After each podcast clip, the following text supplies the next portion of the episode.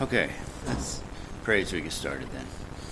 Lord, we thank you for um, another beautiful day. Thank you for the opportunity to meet as your people here this morning.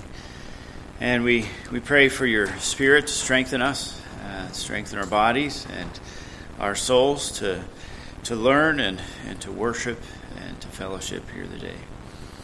Lord, we thank you that you have.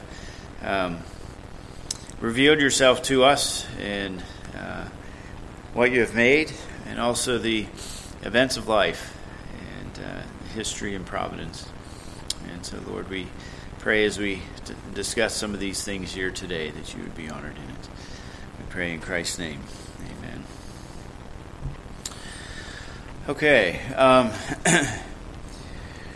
last week, um, toward the end, we reviewed a little bit of what we've talked about in this segment of our Sunday school. And uh, the primary goal here is to uh, focus on some of the uh, approaches we need to make in terms of studying the scriptures. And in many ways, it's something that we would do to apply to anything, interpreting anything. Um, and yet, of course, there are some unique things uh, to studying God's Word. And um, we talked uh, about some of the basic principles, Scripture interpreting Scripture, and the ideas of our circles of context. And uh, sometimes we only need to look at uh, one or two or three, and it's pretty straightforward. Sometimes we need to go through the whole process of looking at context to, to help us to understand. And um, and then we started talking briefly uh, before the shutdown and just uh, reviewed again a little bit last week about what we call the historical grammatical method.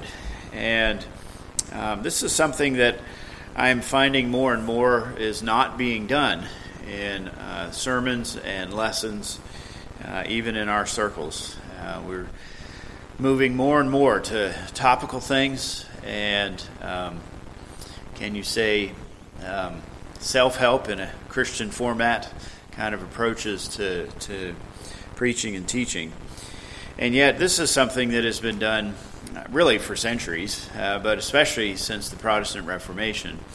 And uh, certainly, it's something that I try to do with you uh, each week. And so, uh, the, these two terms are vitally important. Um, God has revealed himself in history. Um, something I say regularly, especially at Christmas and Easter and so forth, that these things actually happened. And what I try to do in terms of implementing it on a more regular basis is to look at the history, the dates, the chronology, the geography, and so forth um, whenever we're going through a passage. And so, right now, of course, we're going through Acts, and that's pretty easy because it's given to us right there. we just look at what Luke records for us. Uh, but we look at the maps and we look at some of the geography. I talk about some of the dates of when these things happened and, and try to bring out as much of the uh, story as, as possible. And I'll do more of that today uh, as we look at Acts 16. Uh, even looking at 1 Timothy, where it's an epistle and it's not given to us uh, quite so much in terms of these uh, aspects. I, I still try to bring it out. Paul's not writing in the abstract. Even Romans or Ephesians, that might be some of the most abstract letters that he wrote, he still was writing to real people, to real churches, real events at a certain time and, and place. And uh, the more we think about these aspects as much as we are able, simply the better we're going to understand the scriptures. It, it's just the way God set it up. He revealed himself in history. So, the better we know that history, the better we will understand what he is communicating to us. And, you know, you, you remember at the end of um, the Gospel of John, he talks about um, how volumes and volumes of books could be written regarding what Jesus did. And we could say that literally about uh, history in general, and certainly biblical history. We could have all kinds of things, and, and you'll see, like in the book of, book of the Kings, you know, you can read more about this in the Chronicles of whatever, uh, king or you know whatever it is. And so, you know, with that in mind, what we have in the scriptures, that's what God wants us to know. We certainly can learn other things, but it, these are the things He wants us to know, to memorize the, um, the, the, dates and the times and the places and, and of course, the, the various events. Because it's through these things that He is revealing Himself to us. It's through these events that he is teaching us about himself and about salvation, about sin and salva- uh, how we should live now that we're saved, and, and so forth. And um, seems to be a fairly straightforward idea, but I don't know. It seems like we're really getting away from that in our circles, uh, unfortunately. Now there are certainly exceptions to that, but it just uh, becoming more and more that way. Um, even with children, and Sunday school and so forth, where we focus on some of these stories. Rarely do we see them put together in the story format. Um, and you know, Nayleen has talked uh, to me several times, and I think she's even mentioned it here, that the the kids that she teaches, how many of them just don't see how does the story of Samson fit with the story of, you know, whoever. Um, you know, David or whatever. How, how does this all fit together as a coherent storyline? And so often, what is done is okay, here's this abstract story, and they don't talk about how it relates to another story in the scriptures. And um, it's really unfortunate. And um, so, simply, the more we do this, um, the better we'll, we'll understand it.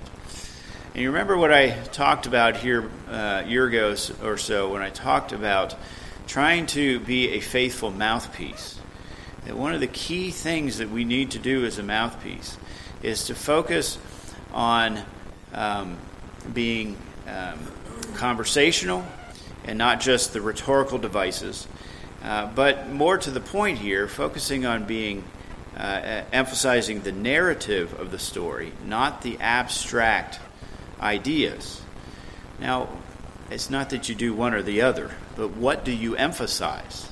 And that makes a huge difference in terms of whether the mouthpiece is focusing on him or even herself, or whether we're focusing on God and His Word. And in addition to that, a, a narrative focus, this historical focus, just helps us to understand it better. Um, you know, any any movie producer can tell you that a story is going to help you to understand something better than some abstract argument. And um, again, it's not either or, but uh, this is all of this fits together. Um, so simply, let's know the story, um, and and we we see examples of this, of course, uh, in the scriptures. Think of what Paul did in Pisidian Antioch in Acts 13 when he was reviewing with uh, the, the Jews in the synagogue. Right? He rehearsed the history of, of Israel to some degree. Think of what uh, Peter did at Pentecost, and maybe especially what Stephen did uh, in Acts chapter 7. And so we're following that, that pattern. Um, and so we can apply this in a number of ways. Yeah, you, I, like I do here, you know, pull out your maps. Let's see where they went. Or I just handed you some maps and, and so forth. Or we can read through the scriptures chronologically. Um, or um, give you the dates and times when things happened. Or when I went through Joshua, right, we looked at these place names. And it all fits with this idea and trying to implement it. All right, so.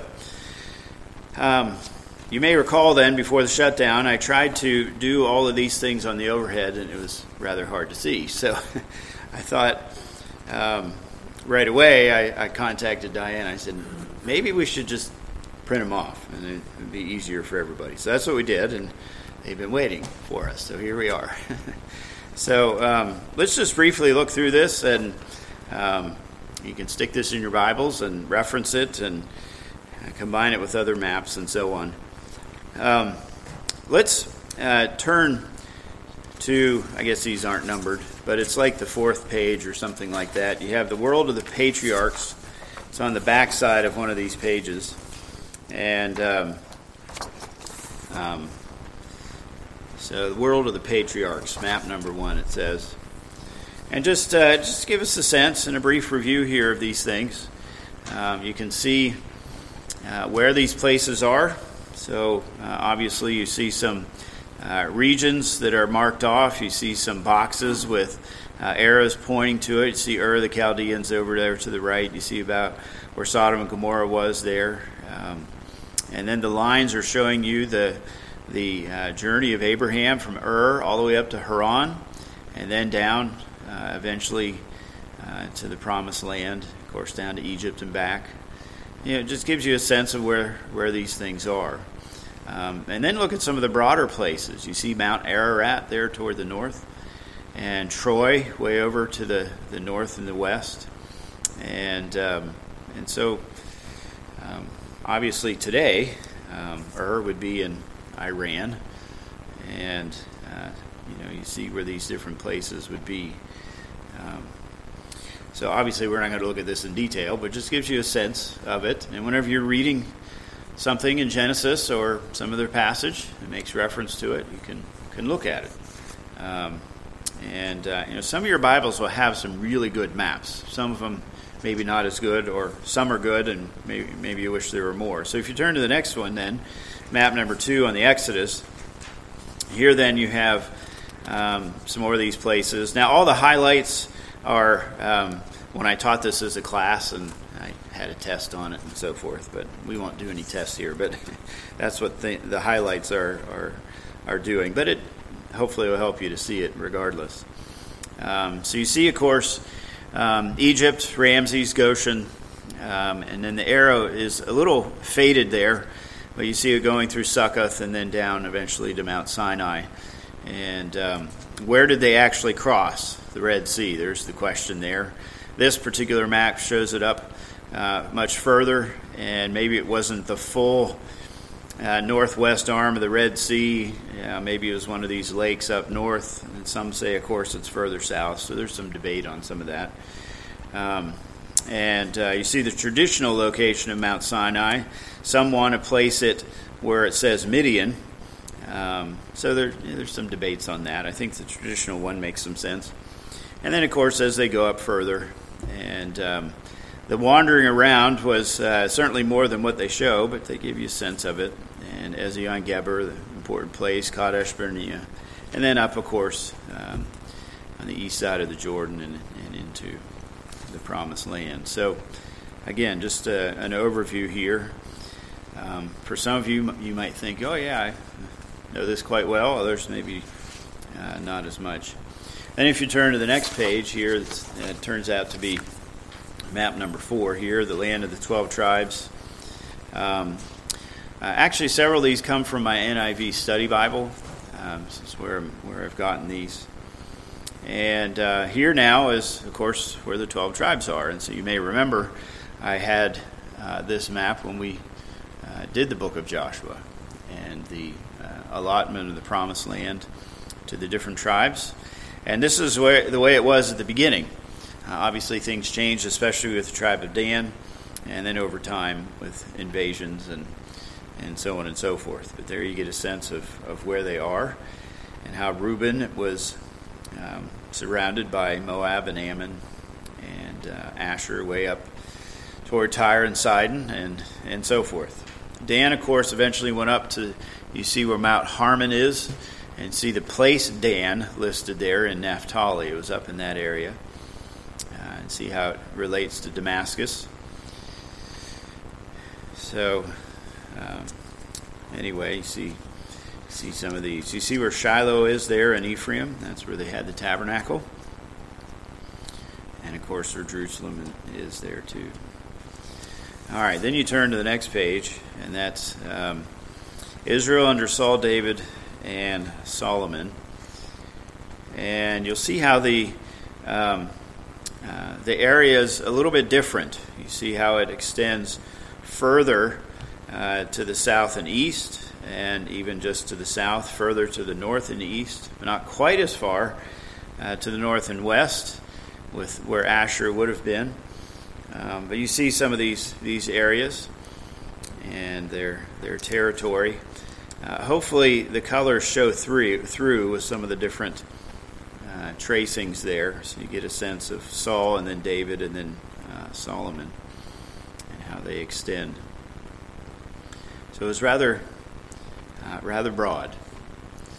Now, some of the promises that are given, for example, in Ezekiel, that talk about the promised land extending from Egypt up to the great river, the Euphrates.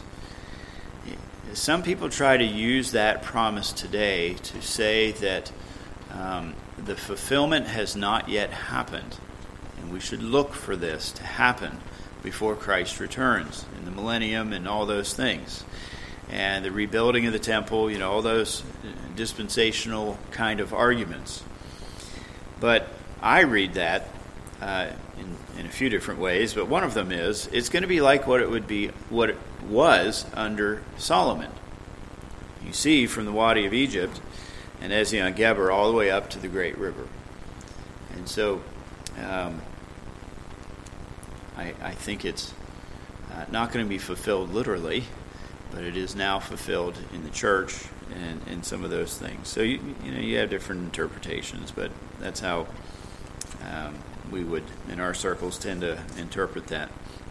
But anyway, you see uh, some of this here uh, briefly. Now, if you turn to the next page, we go from some of the geography to now some of the chronology. And this also comes from my NIV study Bible, and, and I really like this one because it is much more consistent, I think, uh, with what the dates were. You'll you'll find dates. Um, let's do it this way.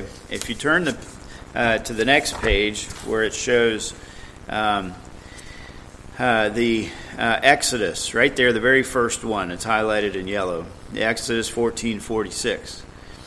Um, some people will date that about 1290 BC.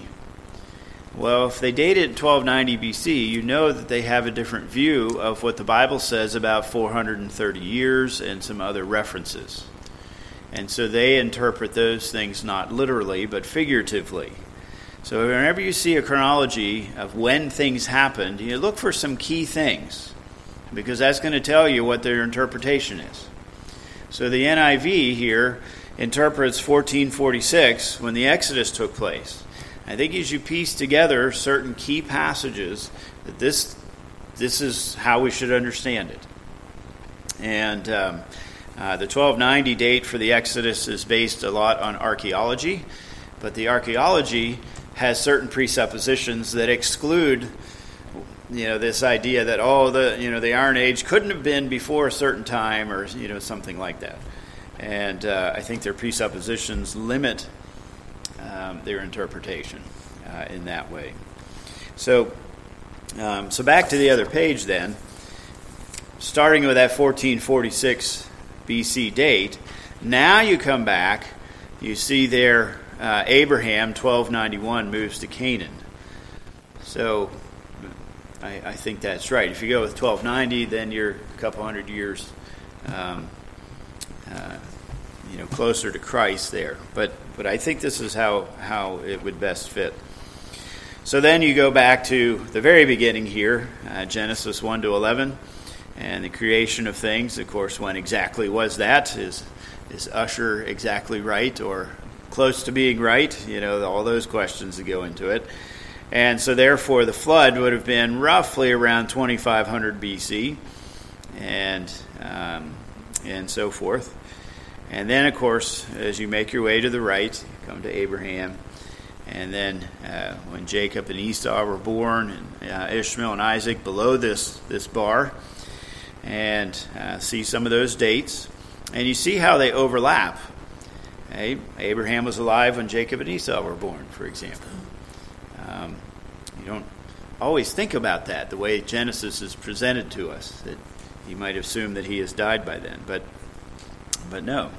So then, 1929 BC, Jacob goes to Haran and such. And then you'll see in 1876, that's when they come to Egypt. And then look when you know Joseph's born and Isaac dies. It's all these different dates, and and uh, as we piece all of this together, then as you're reading through these passages, it just makes so much more sense. Helps it come alive, helps you see how it fits together, and it's not quite so abstract uh, for us. Now, Job, when did he live? I don't know. but uh, probably uh, somewhere there in the 16th century BC, uh, somewhere in that time frame. See the birth of Moses then, about 1526. So now, as we turn uh, to the next page here, of course, I already mentioned the Exodus. And then the conquest, right? About 40 years later, when Moses dies. Joshua dies, we think, um, right around 1380. Uh, there's no date on there specifically, but th- about that time frame. Um, now, you may have wondered what's at the bottom of these pages. Well, here are some of the um, nations and key events and so forth from from some of the nations outside of the scriptures, so you get a, a little sense of how that compares to, to other th- things that were happening at the time. You'll notice there on on this page where it has Exodus and Conquest, at the very bottom right, you see the kingdom of Lydia. And I mentioned that here last week um, in Acts 16. So, anyway, it continues. Um, you see, of course, um, some of the judges, and then um, Samuel, bore, his birth, and Samson, and then, of course, uh, David. And um, there's a lot that goes on then, from 1050 especially to uh, beyond, uh, up to the the exile in Malachi. There's a lot in there, and you'll see how I highlighted when some of the books were written. And this is so helpful. And I've heard, I've had several of you say when we read through the Bible chronologically, it was just so helpful to read Kings or something, and then read, you know, whatever uh, prophet, and just seeing how that is put together. And so you'll see that. And notice, uh, let me highlight Obadiah. I agree with this date. Some people try to put Obadiah way uh, later toward the exile, but I think it fits best here right around 850 BC, and that's where they have it. Uh, I would also say Joel. I see how I pen, uh, well penned that one in. Some try to put that much later, but I think that's that's about right. And uh, so compare that. You know, Obadiah was uh, written about the time that Elijah and Elisha were ministering. So again, just you know, see how how these things overlap. Um, and uh, uh, like for Isaiah, you got an arrow pointing you over to the solid line. So you know, follow some of those things. See his dates, and I put north two in other words, they ministered to the northern kingdom, and Isaiah, of course, to the southern kingdom as well, because um, he, he bridges uh, when the exile of the north took place. And you'll see that in bold there above the bar. Follow the northern kingdom. So, anyway, again, my, my goal here isn't just to go through everything, but just to give you uh, a sense of when these things happen, and you can uh, look at this. Um, obviously, you have the exile and then the restoration, and under Ezra and Nehemiah, and uh, the three books that were written at that time. Um, of course, Daniel and Ezekiel overlapping there to some degree. All right. so that's, in a very brief nutshell, uh, the Old Testament time frame and some of the maps and geography. Any questions you have or comments to this point?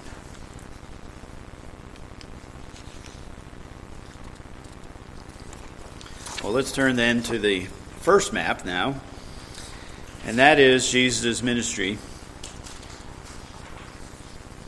And here, first, uh, some of the geographical places. And obviously, there's a whole bunch of boxes here on uh, where and what happened there. Um, and so, um, you could look at any one of these. Obviously, you see Nazareth um, there where he uh, was raised as a boy. Transfiguration near to Nazareth there at Mount Tabor. Go all the way up to Caesarea Philippi near Mount Hermon. Um, some think the Transfiguration took there, but at least we know that's when Peter confessed Jesus as the Messiah, and Jesus first predicted his death. Um, And you see some of the question marks. The Sermon on the Mount, is that there in Chorazin, north of Capernaum? Is that where it was? Um, so there's some, you know, some questions. Notes also baptism right in the middle there, possible site, Bethany beyond the Jordan. But then you come down lower or uh, further south, you have another possible Bethany beyond the Jordan. So you know there are some questions on where these places were, but at least you get a sense of where they are.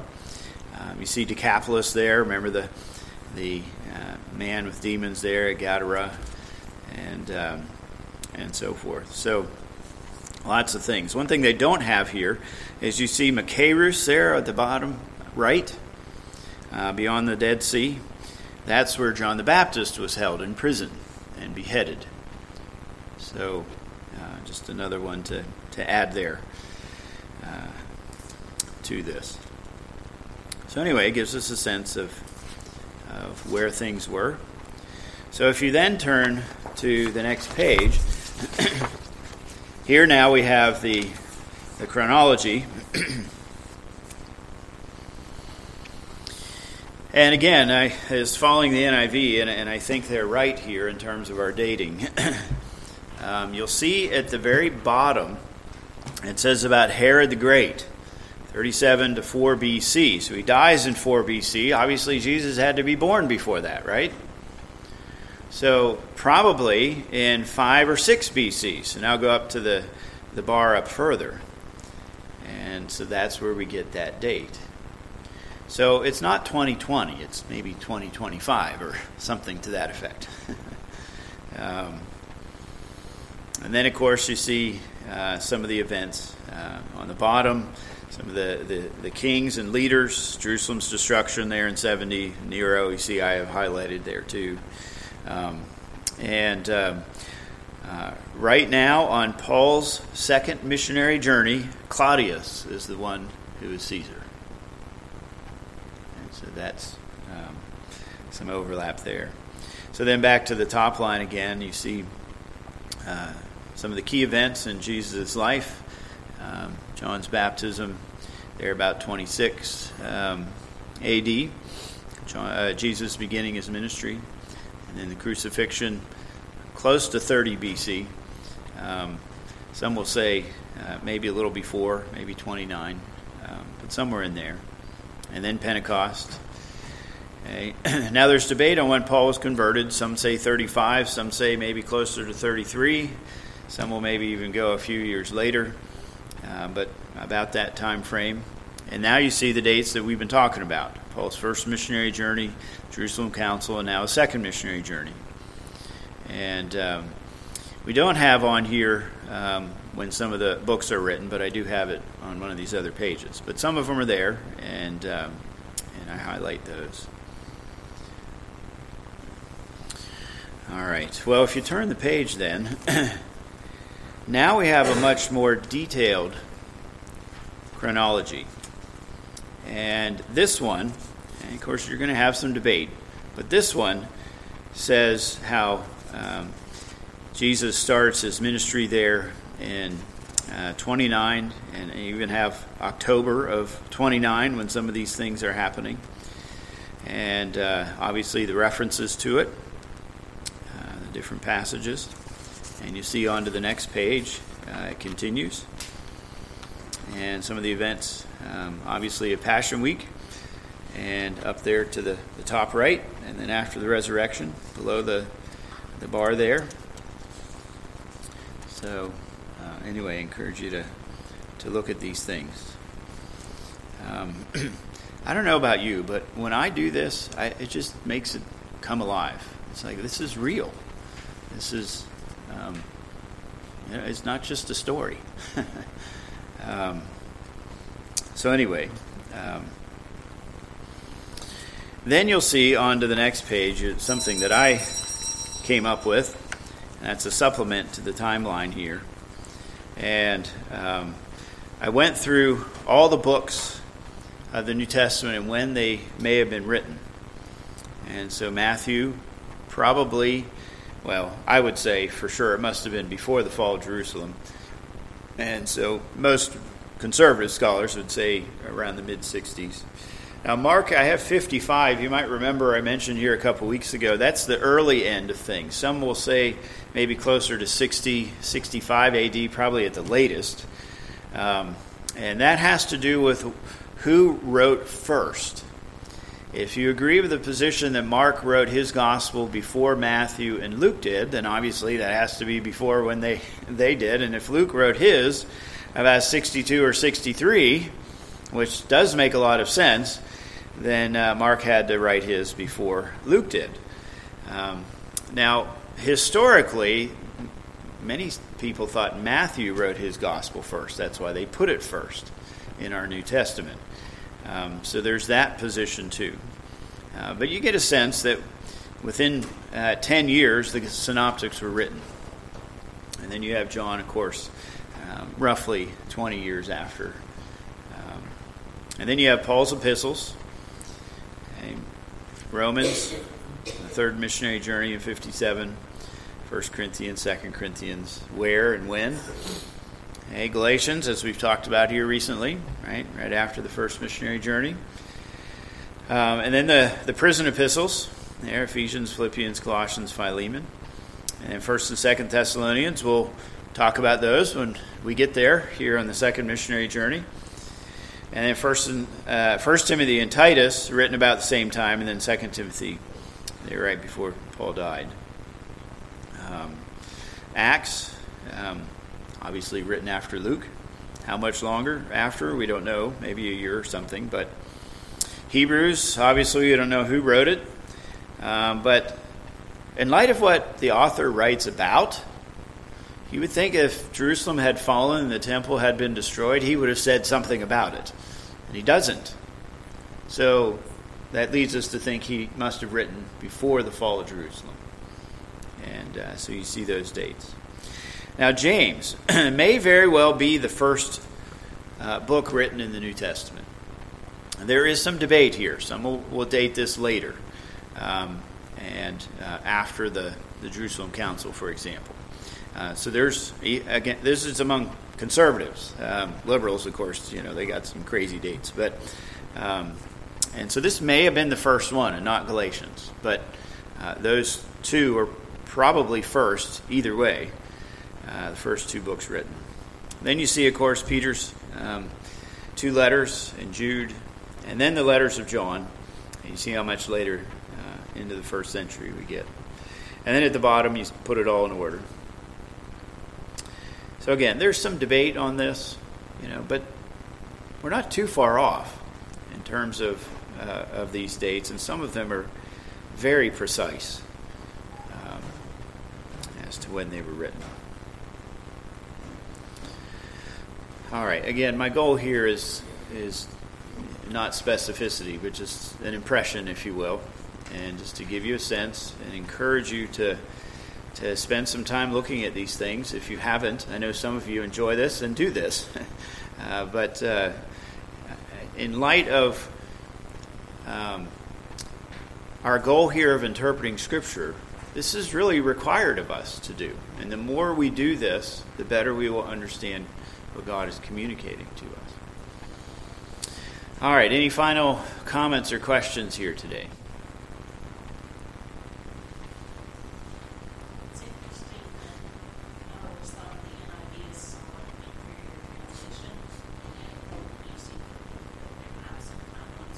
Yeah, yeah, yeah, yeah.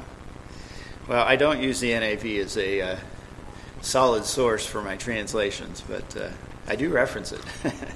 but I have always appreciated their their maps and timelines in the back. Um, very good. Dale, you look like you're going to say something.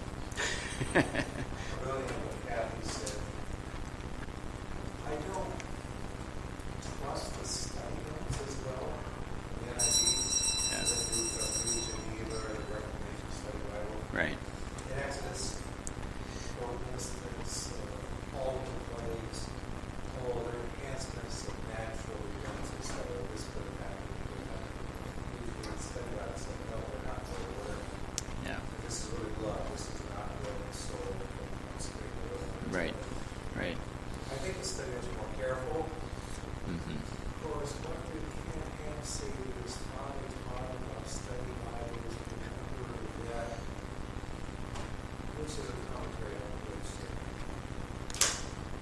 The text is God inspired, so that's the commentary on the study. It's not the other way. Yeah. That's study has to be wrong. Yeah. Yeah. Yep. Well, as I've said before, I'm using 10 sources for my study of Acts, and every one of them has something really good in it. And every one of them, I'm like, well, I'm not sure that's quite right. But as I piece it all together, I think I come to a good conclusion on things. But, um, yeah. Um, read discerningly. yes. All right. Well, I think Beth told us we're done here for our morning. So the goal next time is to look at this next word, the grammatical aspect of the historical grammatical method. All right. Let's pray together then. Lord, we thank you for. Um, for the fact that you are not just out there, you've wound everything up and have nothing to do with us, um, except maybe on a very rare occasion or something, uh, but that you are um, intimately involved in the events of, of life, including today, not just the ones we've looked at, uh, but certainly uh, the ones we looked at we have as inspired history. And uh, uh, Lord, we, we thank you for what it teaches us about yourself and about ourselves, what you have done to make a people for yourself, and how you expect your people to live. Lord, we do pray that you would help us to understand this story, this narrative of events and places and, and times, that we might more readily understand the, the point you're trying to make, the abstract ideas, and that we would more readily um, not just understand it, though that certainly is true, but then uh, also then to live by it.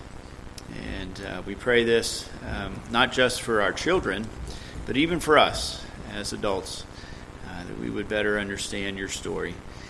And so, Lord, as we uh, come to worship you now as your people, we pray for your blessings, that you would uh, work mightily in us, and that you would um, help us to, to know this story from Acts 16 even better, and thus to live uh, in ways that honor you. And so we pray these things in Christ's name. Amen.